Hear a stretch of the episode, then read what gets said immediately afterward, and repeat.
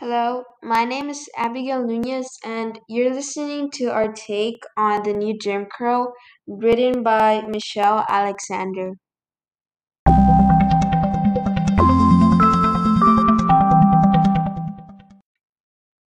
The new Jim Crow discusses issues regarding the mass incarceration of African American men. It goes into how systematic racism, along with past events such as slavery and Jim Crow laws, have led to the unfair incarceration of minorities.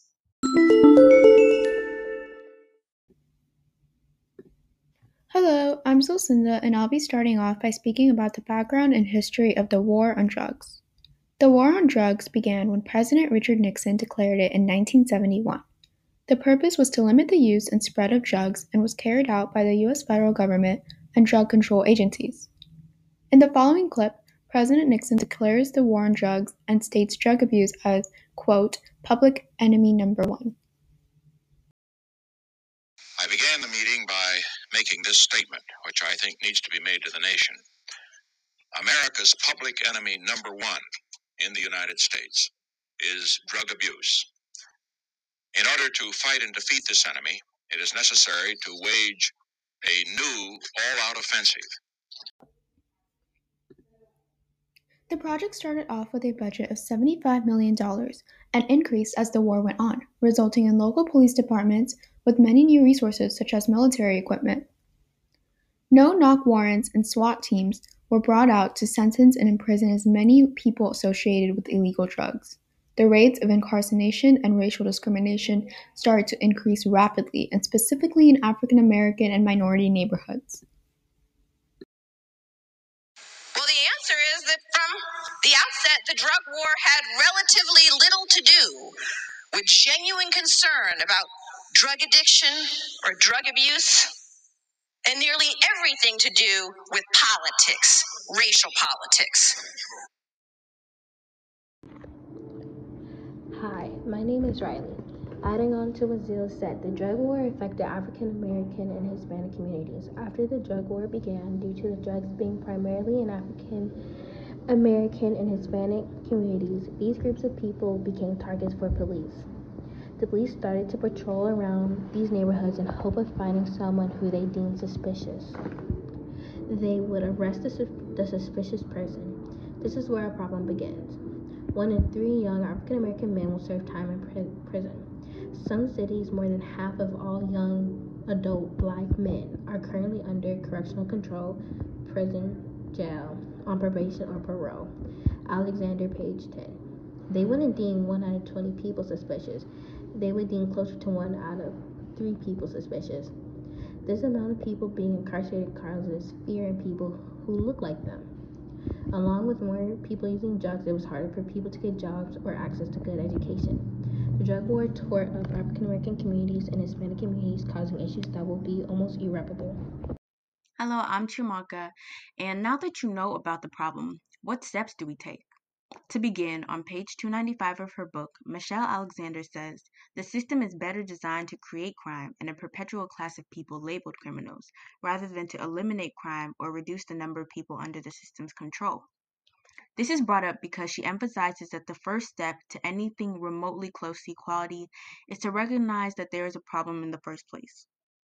When people say they don't see color or try to counteract her argument by saying things like, well, the crime rates are lower than ever before, maybe black people and other minorities should just stop committing crimes. It shows ignorance and how that doesn't help the road to equality at all. In Alexander's words, if there is a 25% crime reduction, then 75% still persists despite mass incarceration. Basically, crime reduction is a failure, while mass incarceration is statistically a massive success, and people pretending that minorities aren't targeted is just holding back chances of equality. This does not mean be racist, though, it just means be aware. Along with this, many people seem to not like individuality when it comes to race wars. At least that's what Michelle Alexander perpetuates. She emphasizes that in chapter 6, The Fire This Time, in her book. Many people, especially minorities, think just because we've had our first black president that there is nothing that holds African Americans back anymore, which is not entirely true.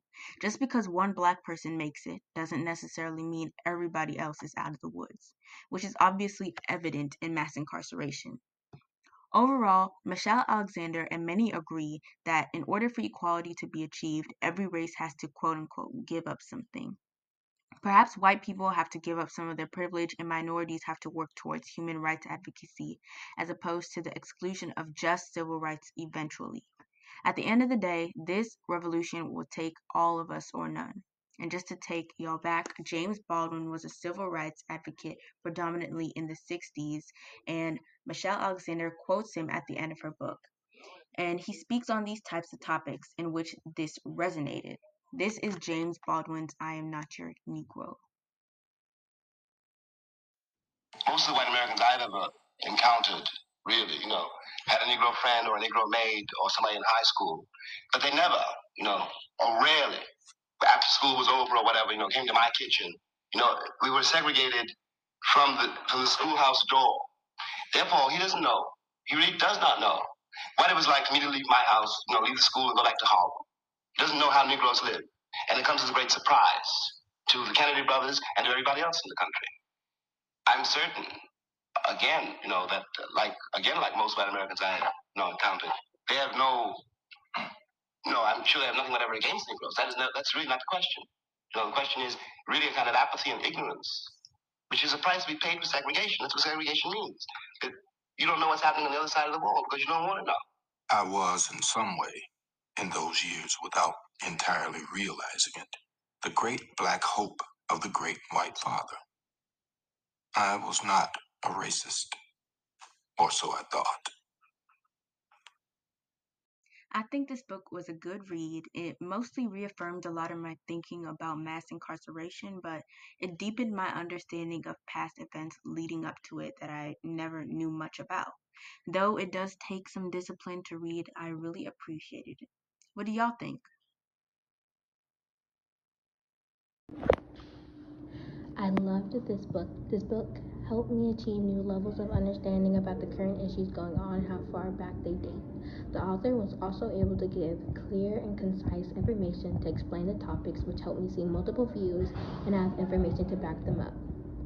I recommend this book to anyone who wants a good understanding about racism in America and how you can help put a stop to it. I really enjoyed reading this book.